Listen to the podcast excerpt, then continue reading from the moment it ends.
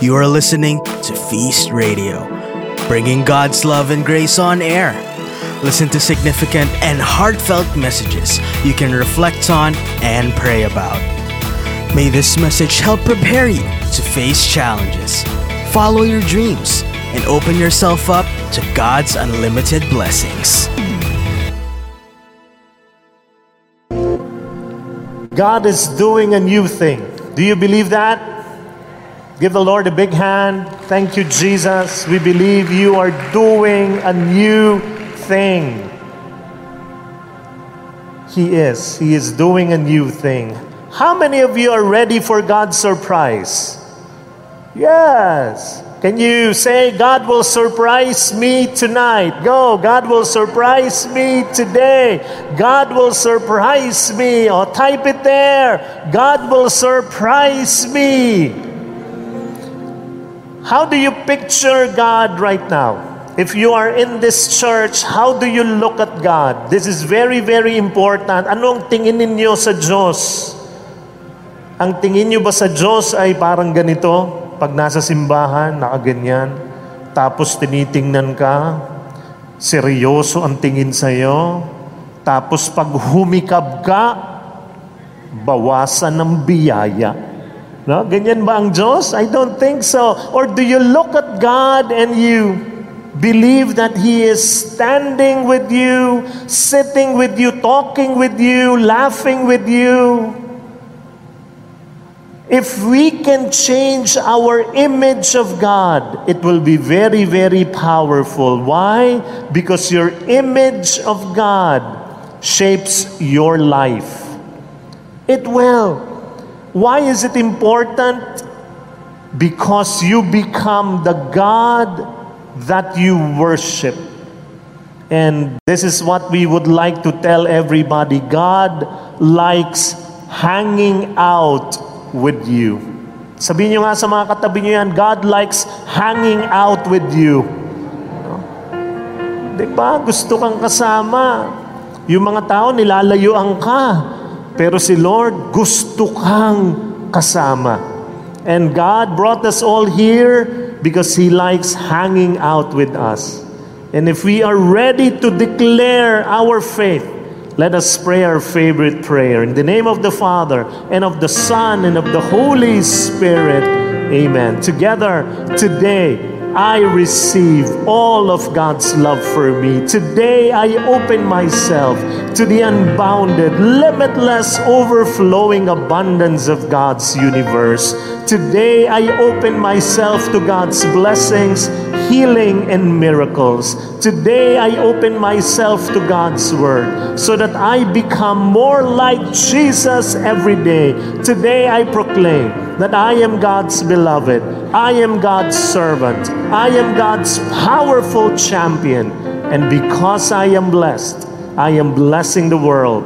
In Jesus' name, amen. Together, Thy word is a lamp unto my feet and a light unto my path. Matthew chapter 4, verse 10, it says, You shall worship the Lord your God, and him only shall you serve. Put your hands upon your heart and just close your eyes, bow down your head. Believe that God likes hanging out with you, that God wants to be with you right now, wherever you are. He wants to be with you. Believe it. Lord, thank you because you love me so much. And Lord, I love you. And I will worship only you and I will serve only you. Lord, we pray that you speak to us today.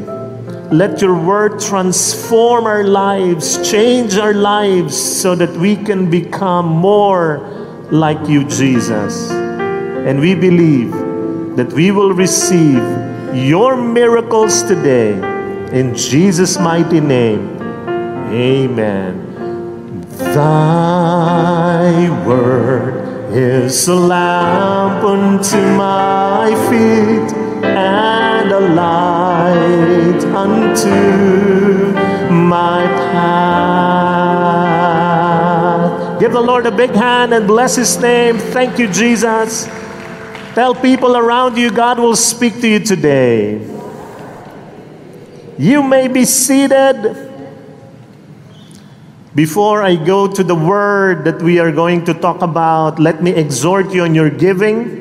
Alam niyo po, ang pagbibigay ninyo ay nagpapatuloy sa atin, sa ating ministry. So I encourage you, continue giving. Huwag kayo mapapagod because you give not to anybody. You give to the Lord. Yes, you give through the feast, but you give it to God. And may the Lord return your giving to you a thousandfold in Jesus' mighty name. Amen. Can you look around? Look around. Yan ang mga matatapang.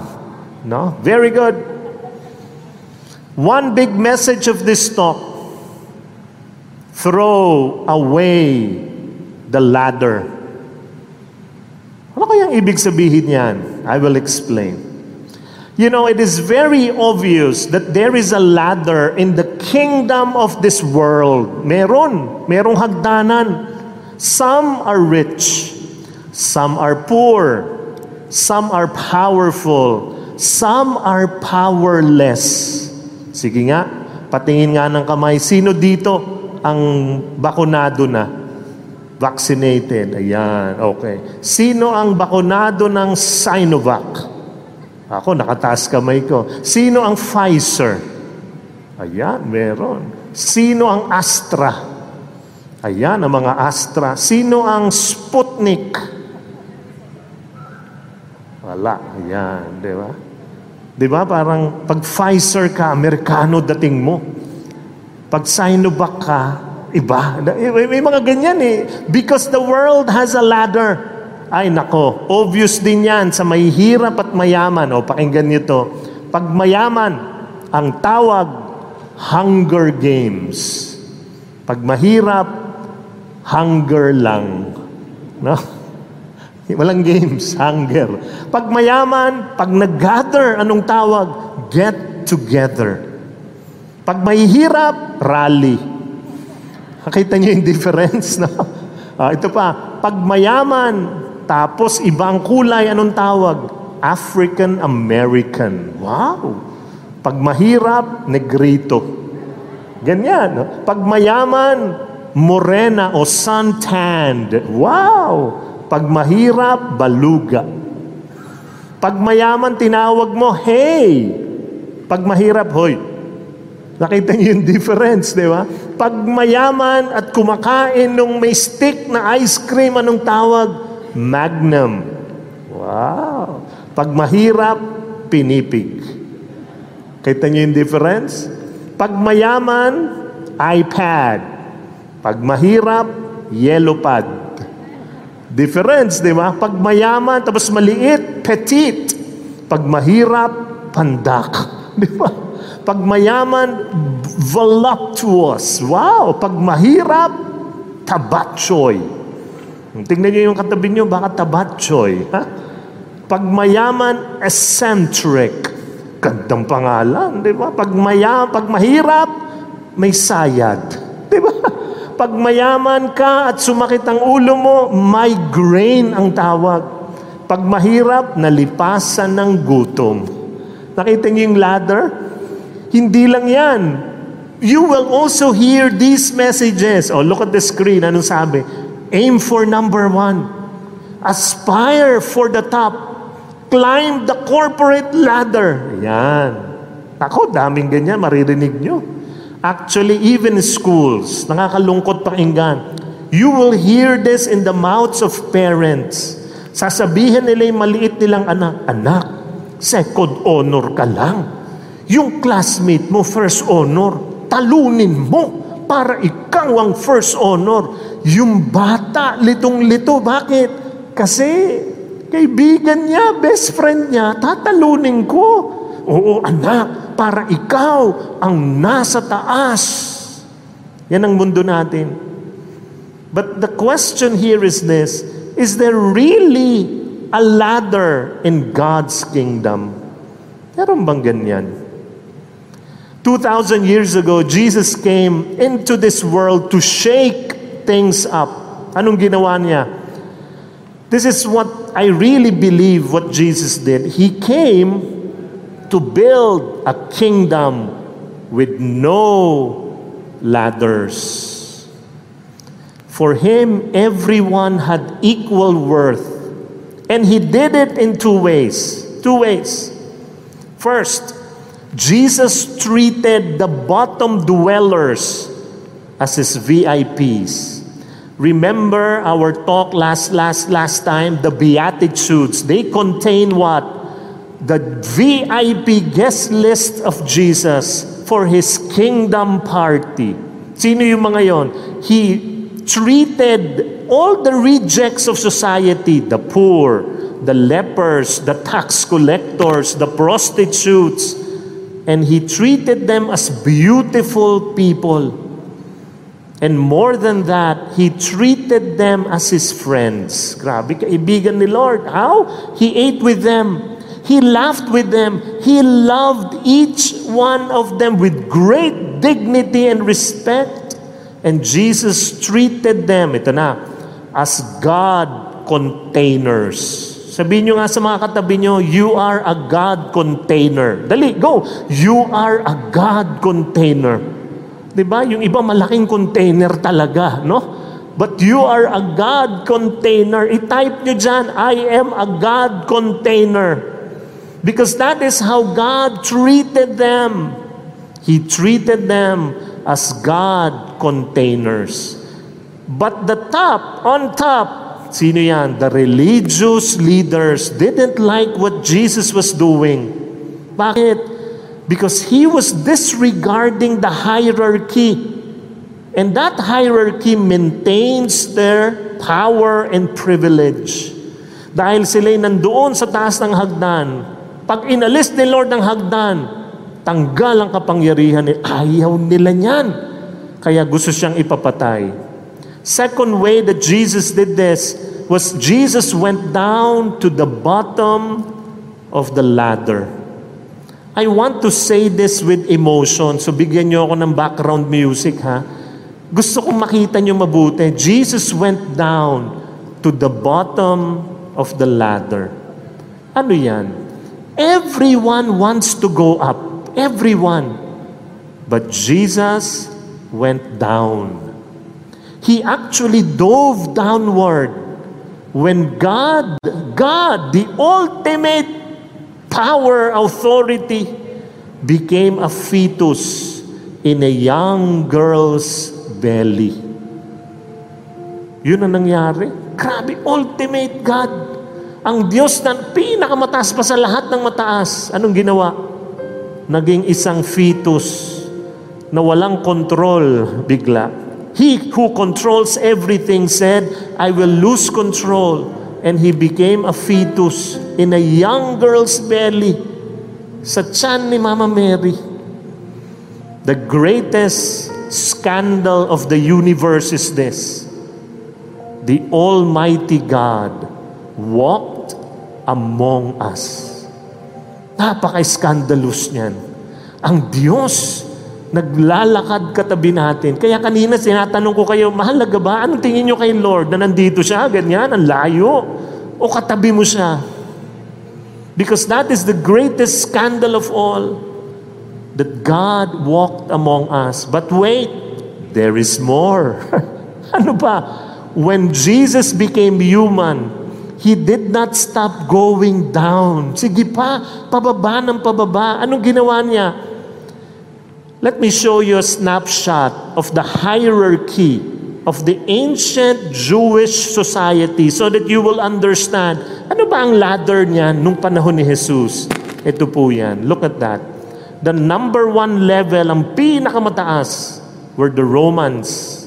Kung ikaw ay Roman, you are the ruler of the world, ancient world. Kayo ang number one status sa lahat. The second status in the place of Jesus were the Jewish puppet leaders. Ito na yung mga King Herod. Level 3, the religious leaders and the rich people. Yan ang pangatlong matataas. There is the fourth one, the small entrepreneurs. Who are those? Carpenters. Naalala nyo si Jesus noon?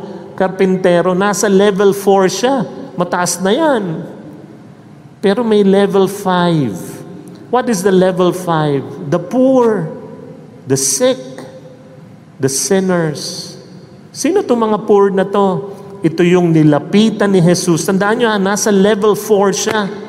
Bumaba siya sa level 5. Para ano? Gamutin yung mga may sakit. Yung mga may ketong, hindi yan malalapitan ng tao, nilalapitan ng Diyos. Yung dinudugo na babae, talagang gagamutin niya. Sino pa?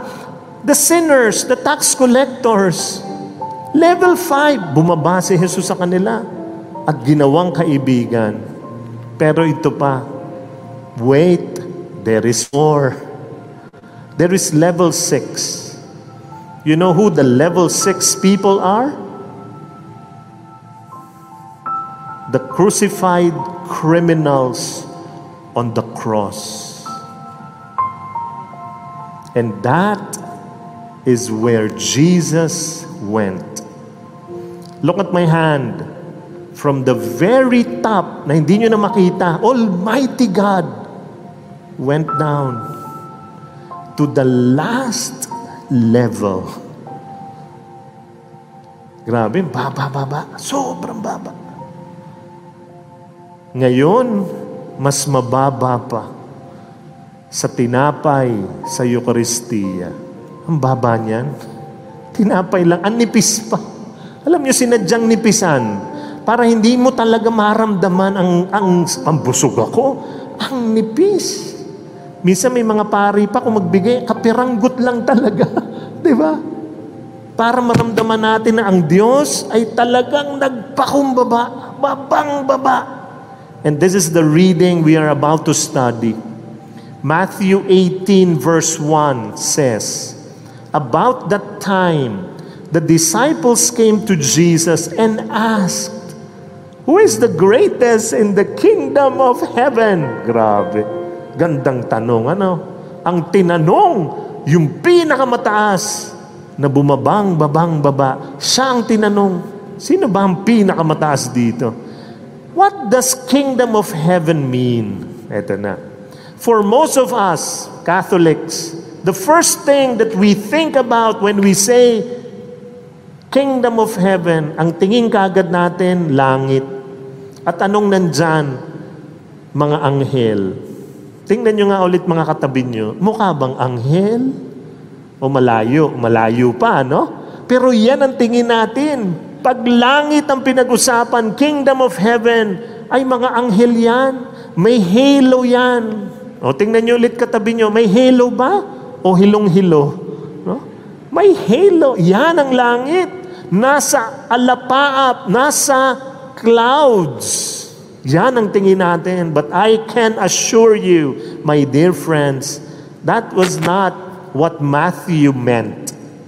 Yung sumulat niyan, si Matthew, hindi yan ang ibig sabihin niya sa kingdom of heaven. You know, the original word used for kingdom was more a verb than a noun.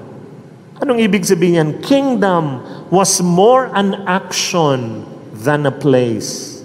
Kingdom of heaven is this, when God reigns, that is the kingdom. When God reigns, question, is God king of your life? Are you following him? If yes, then you are living in the kingdom of heaven right here, right now. So ito, why did the disciples ask the question, who is the greatest in the kingdom? Ito na. Kasi ang tingin nila kay Jesus, remember our feast talks, they look at Jesus as the revolutionary king who will kick out the Romans and it will establish the new kingdom of Israel. Kaya lahat sila yun ang tanong, sinong pinaka? Bakit? Parang ganito. pag naging presidente na si Jesus, gusto nilang malaman dahil kami ay followers mo, Lord. Ako ba'y magiging DILG head? Ako ba'y magiging Secretary of Finance? Ako ba ang magiging bag... Yan, pumupwesto na sila. Noong araw pa yan. But 2,000 years later,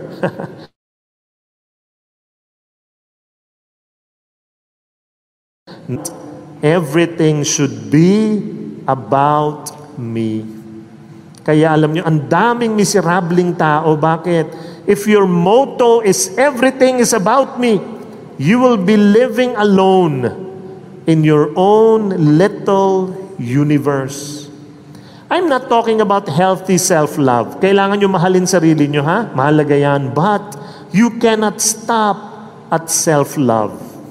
As important as self-love is, it can never, never fulfill you. Because God designed you to sacrifice yourself for others. Yan ang tenyo ng Diyos. Kaya pag nabuhay ka para sa sarili mo, parang ano nangyayari? Bakit, bakit ganun? Di ba? Parang, parang what, what is happening? Because you were not designed to be the center of this universe. O tingnan nyo ulit mga katabi nyo, sabihin nyo, you were designed for others. Go! You were designed for others. You were designed for others. Very good. Let's go to Matthew 18 verses 2 to go back, go back, go back. 2 to 4. Look at this. It says, Jesus called a little child to him and put the child among them. Itong sagot ni Jesus sa kanila. Then he said, I tell you the truth, unless you turn from your sins and become like little children, you will never get into the kingdom of heaven. So, anyone who becomes as humble as this little child is the greatest in the kingdom of heaven.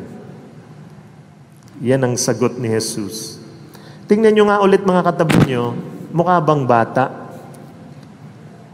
Di, di, anong ibig sabihin ni Jesus sa bata? You know, Jesus wants us to imitate specific characteristics of children. Like what? Innocence. So tingnan nyo ulit katabi nyo, mukha bang inosente yan? Mukha naman, ano? Another characteristic is be filled with wonder.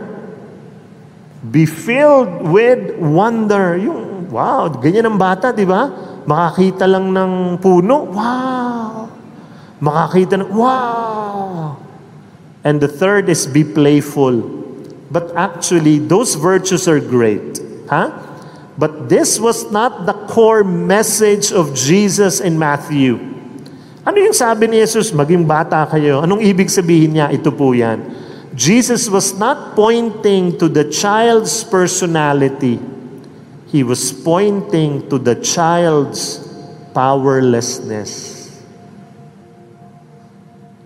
It was not about the child's traits, but the child's status in society. Remember the question of the disciples. Anong question? Who is the greatest? Pero actually, beneath that surface question was the real question. Ano yung talagang gusto nilang tanong kay Jesus? Can I be on top of the ladder?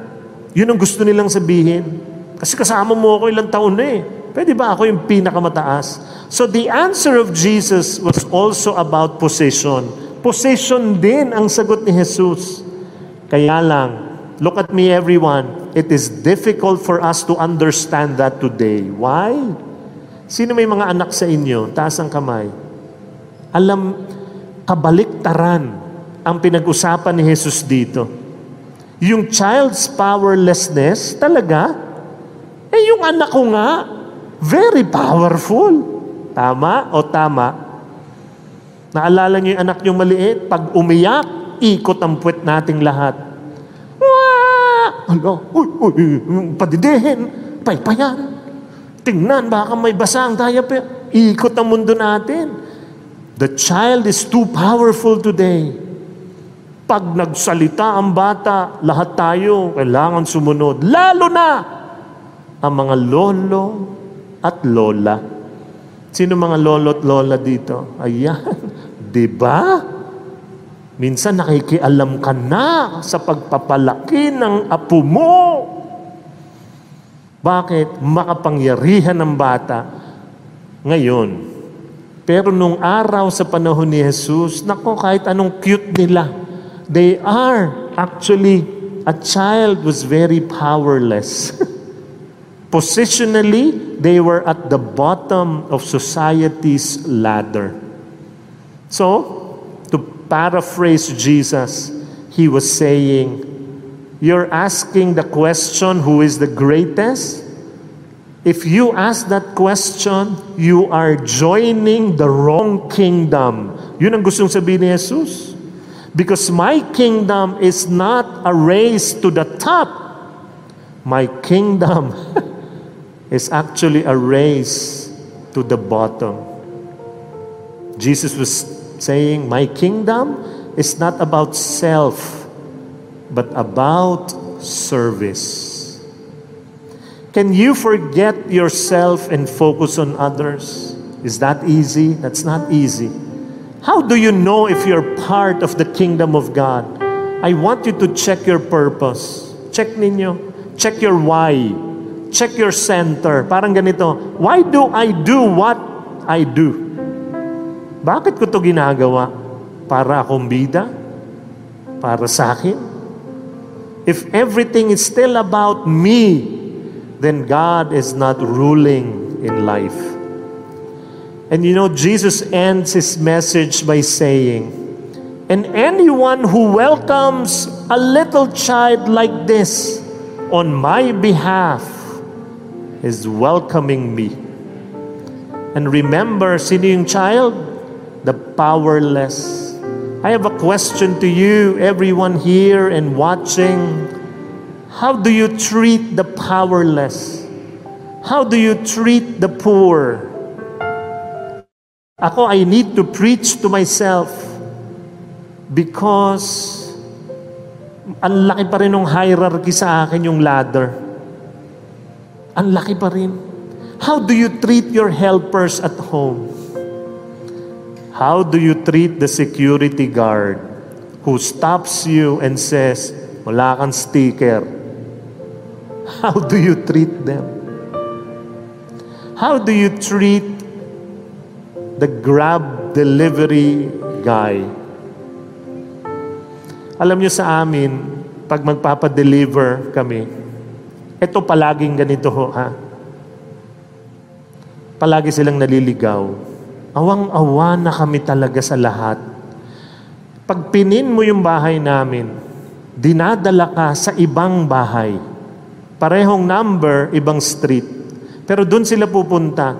Tapos alam nyo naman ng mga delivery, tatawag muna sa iyo eh. Tatawag. Tapos sasabihin, Sir, nandito po ako sa labas, magdi-deliver. Ganyan.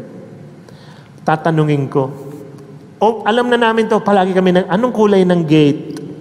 Tapos magsasabi ng ibang kulay, ay hindi amin yan. Ay, sir, 119 po. Babanggitin yung number namin. Tapos, anong street yan. Tapos magbabanggit siya ng ibang street. So mali. So tuturuan mo papunta sa amin. Ganyan. So talagang lahat ng delivery ganyan. Sanay na kami. Yung umpisa naiinis ka pa, pero naaawa ka na sa huli.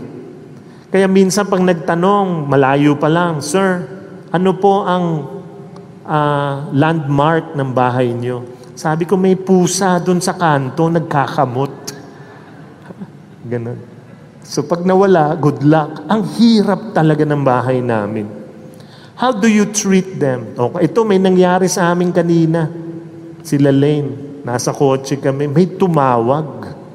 Delivery. At sa lahat naman, ako natawa ko talaga. Ang hinanap, sila Lane ang kausap at ang hinanap, ang ginamit na pangalan, Gog na, apelido namin. Pero yung pangalan ng babae ay pangalan ng ex ko.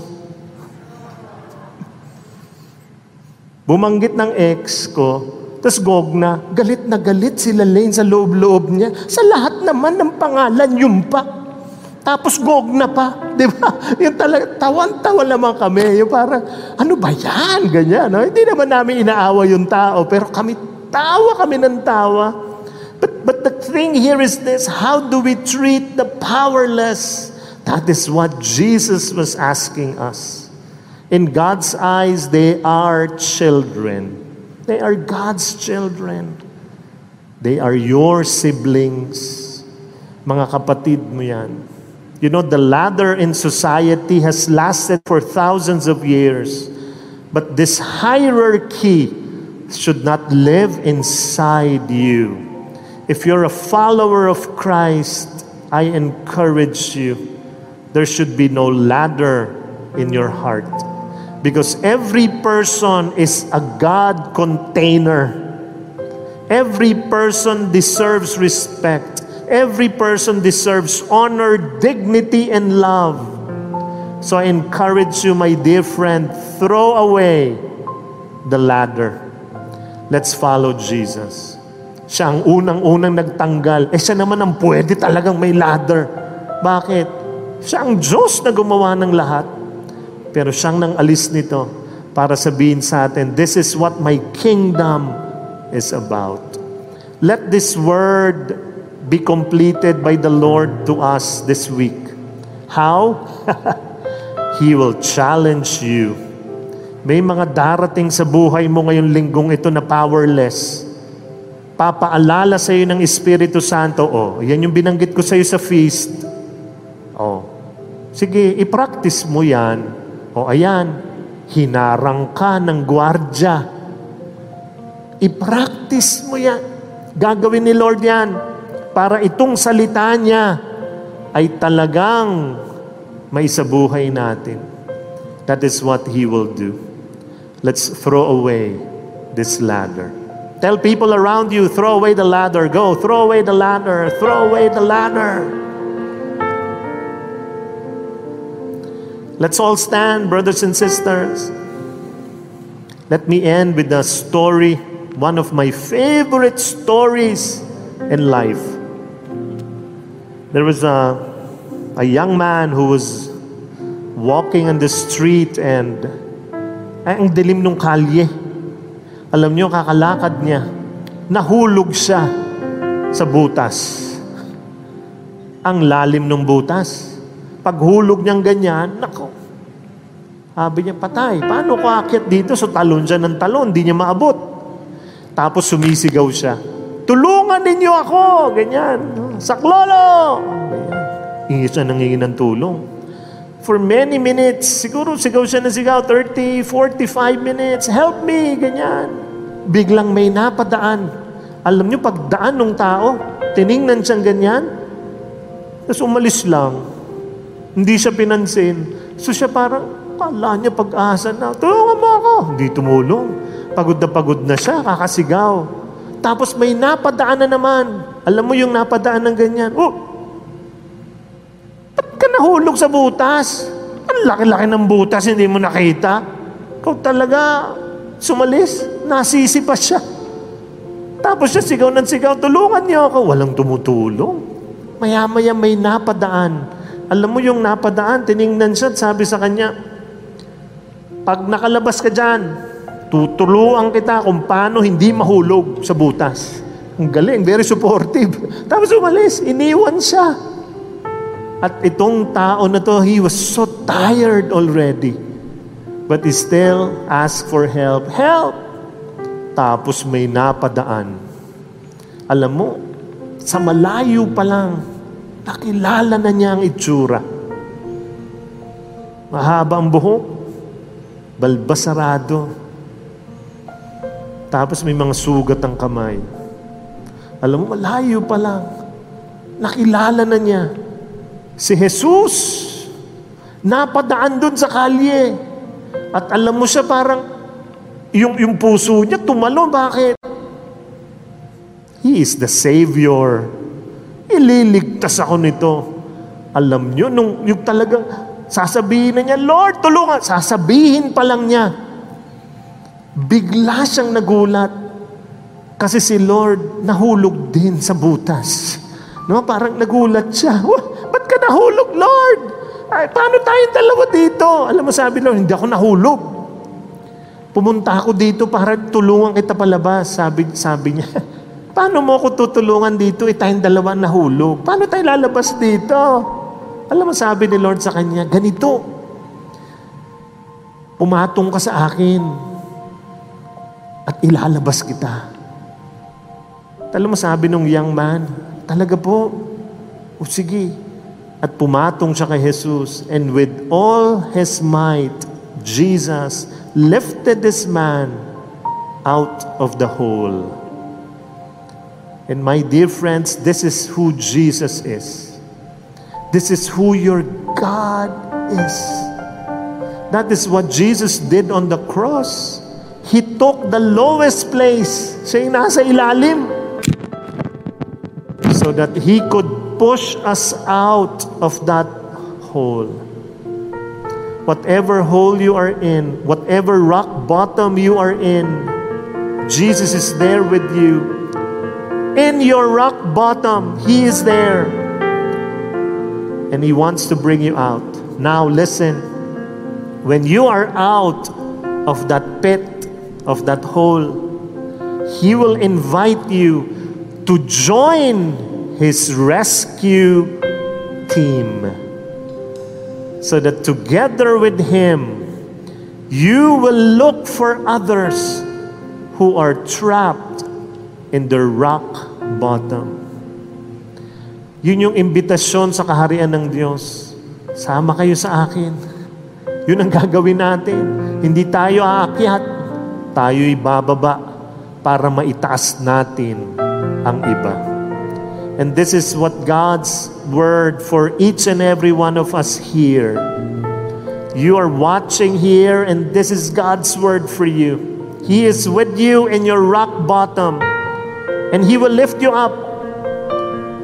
But that's not the end. There is a continuation to the story. He wants you to look for others and bring them out of the rock bottom.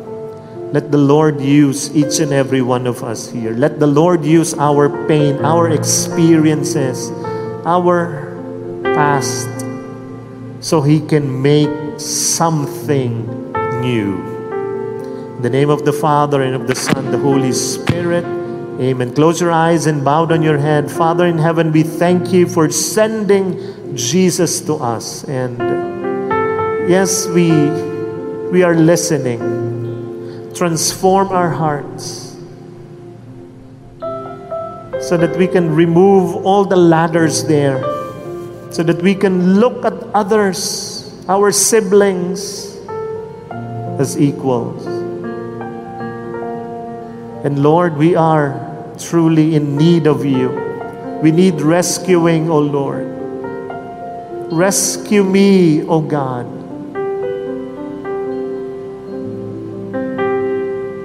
Bring me out of this rock bottom now. And I will join you.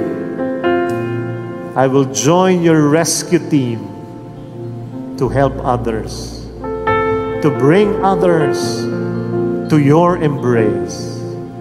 And so, Lord, create something new in our lives today. Thank you for listening to today's podcast. Subscribe to Feast Radio and open yourself to God's grace. For more podcasts like these, visit feast.ph slash radio.